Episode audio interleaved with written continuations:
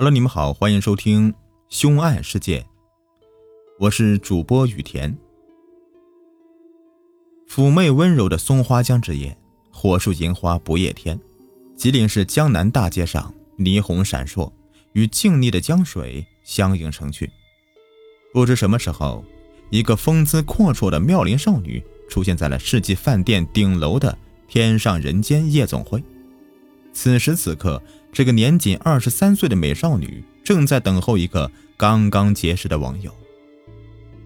午夜时分，一名二十多岁的男青年从出租车里面出来，风度翩翩的飘然而至。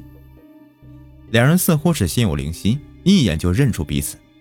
男青年彬彬有礼的问道：“这位小姐，良宵美景，一个人在这里不寂寞吗？”“啊，不，我在盼望明媚的春光。”美眉嫣然一笑，似有所思的回答着：“啊，明媚的春光啊！”男青年点点头，似乎兴奋异常。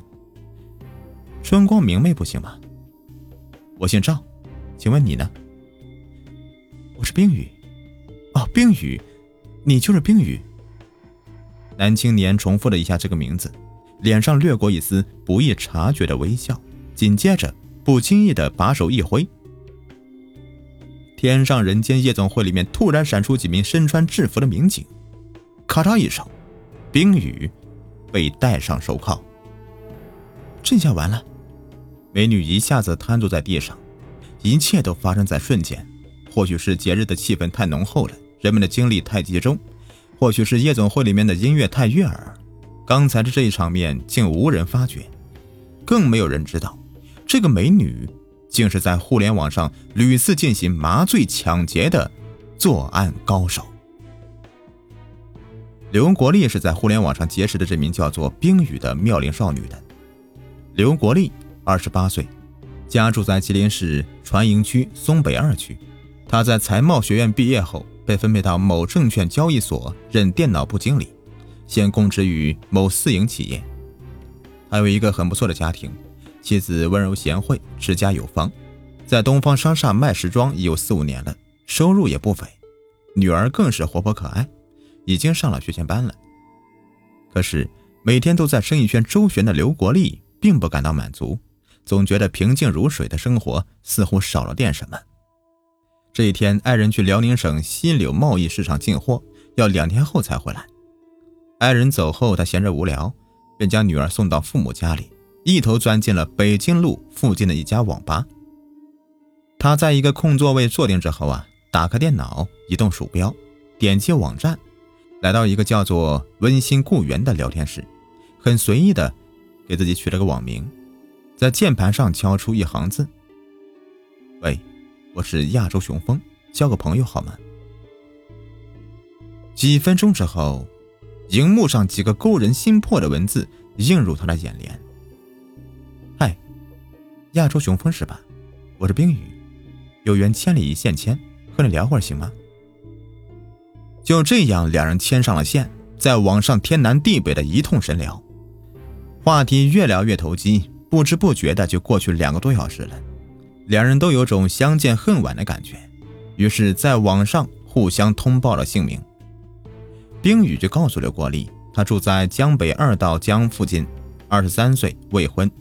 刘国立则不仅告诉了自己的真实姓名，还留下了手机号码，急不可待的就约冰雨见面。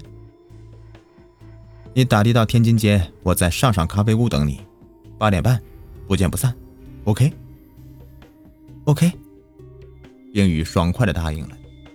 刘国立离开那间网吧时，已经是华灯初上的傍晚时分了。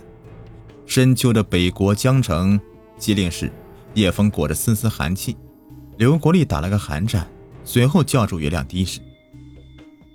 繁华喧闹的天津街虽已进入夜晚，仍然是车水马龙的，熙熙攘攘。一辆辆出租车擦肩而过，霓虹灯像城市的眼睛一样明明灭灭的闪着妩媚的光晕。刘国立站在昏黄的路灯下，望眼欲穿。嗨，是亚洲雄风吧？刘国立正望着出神，身后突然传出娇滴滴的声音。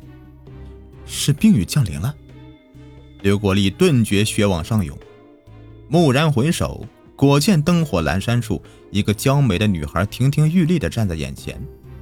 冰雨，废话，不是冰雨还能是谁啊？难道你还约了别的宝贝？没没没没有。刘国立兴奋异常，急不可待的将冰雨揽进屋里。两人选择一个浪漫的小屋坐下来，喝点什么？干红还是什锦椰汁？刘国立摆出一副绅士的派头，什锦椰汁。冰雨很随意的向服务小姐说道。两人兴致很高，借着刚才网上的话题继续聊起来。转眼也是午夜时分了。住哪儿？刘国立试探性的问道。没想好。冰雨很羞涩的回答。呃，住我家吧，我家近。嗯，你嫂子没在家。刘国立大胆的展开攻势。好吧。没想到女孩竟然应允了，令刘国立兴奋不已。到家后，刘国立忙不迭的催冰雨洗漱就寝，而冰雨的兴致还很高呢。着急啥呀？人生难遇一知己，今夜咱俩一醉方休，好吗？好，好，好，一醉方休，一醉方休。刘国立顺从的从冰箱里面拿出几听啤酒，摆上几盘点心，两人就对酌起来。不知不觉间，刘国立迷迷糊糊的就趴在茶几上睡着了。醒来时，已经是天光大亮。昏昏沉沉的刘国立看到屋子里面是满地狼藉，衣服扔得满地都是，一夜风流，恍然如梦。那个冰雨早已不知去向。这时候，他注意到房间的抽屉不知什么时候被嵌开一个缝，急忙的就奔过去，打开一看。脑中顿时一片空白，亲自做生意的三万块钱不翼而飞了。他急忙把屋子里面检查一遍，发现心爱的三星手机和衣袋里的两千多块钱也随着这个冰雨一道神秘失踪。刘国立茶饭不思，内心十分矛盾。报案吧，怕妻子知道饶不过他；不报案吧，又实在咽不下这口气。犹豫来犹豫去，直到第二天下午。他才心事重重地迈进了派出所的大门。吉林市公安局的网络警察赵明宇在刘国立的啤酒杯里面提取到一种麻醉药品。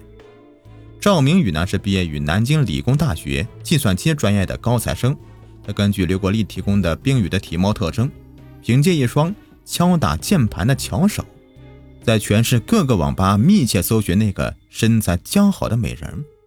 但一连几个星期过去了。就是没有冰雨的踪影，莫非这个冰雨是洗手不干了？赵明宇可不这么认为。这个冰雨到刘国立家实施麻醉抢劫，已经是构成犯罪了。但刘国立也有失检点，冰雨很可能是认为刘国立不敢报案，但躲避风头，肯定会故伎重演。不入虎穴的焉得虎子啊！赵明宇决定亲自探访冰雨，他化名春光明媚。进到温馨故园这个聊天室里，一周时间过去了，冰雨始终没有降临。赵明宇的心里惦记那个美女。晚饭之后，他像往常一样打开电脑，进入温馨故园聊天室。他在荧幕上仔细搜寻，蓦然，他的眼前一亮，冰雨这个等待了许久的名字终于是出现了。赵明宇很快与冰雨挂上了钩了。一番交谈后，双方感情逐渐的升温。屏幕上出现了冰雨发来的一行字：“今晚有空吗？”什么意思？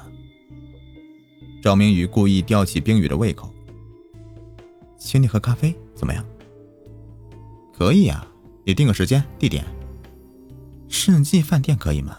五星级的，全是最好的。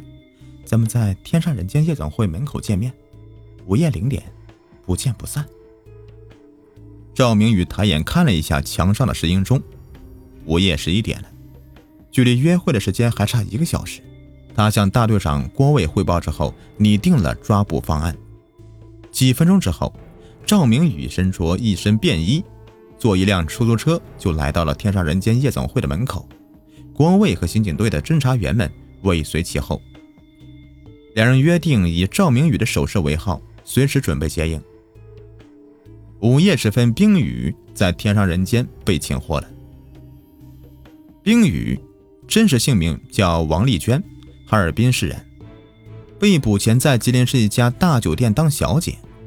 两年来，她以网恋为诱饵，先后在沈阳、哈尔滨、长春、吉林等地实施麻醉抢劫十余起，谋取不义之财二十万元。冰雨默默地坐在审讯室里，姣好的脸上已经看不到一丝血色。如果不是亲眼所见，很难想象这样一个令人心动的美女。竟是网上的犯罪高手。哼，上网只是图好玩，其实网络是一个虚拟的世界，整天乱哄哄的，用的几乎都是假名字、假地址，一切都是假的。可我最喜欢这个虚假的世界，既然什么都是假的，还在乎什么是真实呢？王丽娟始终都在为自己辩白。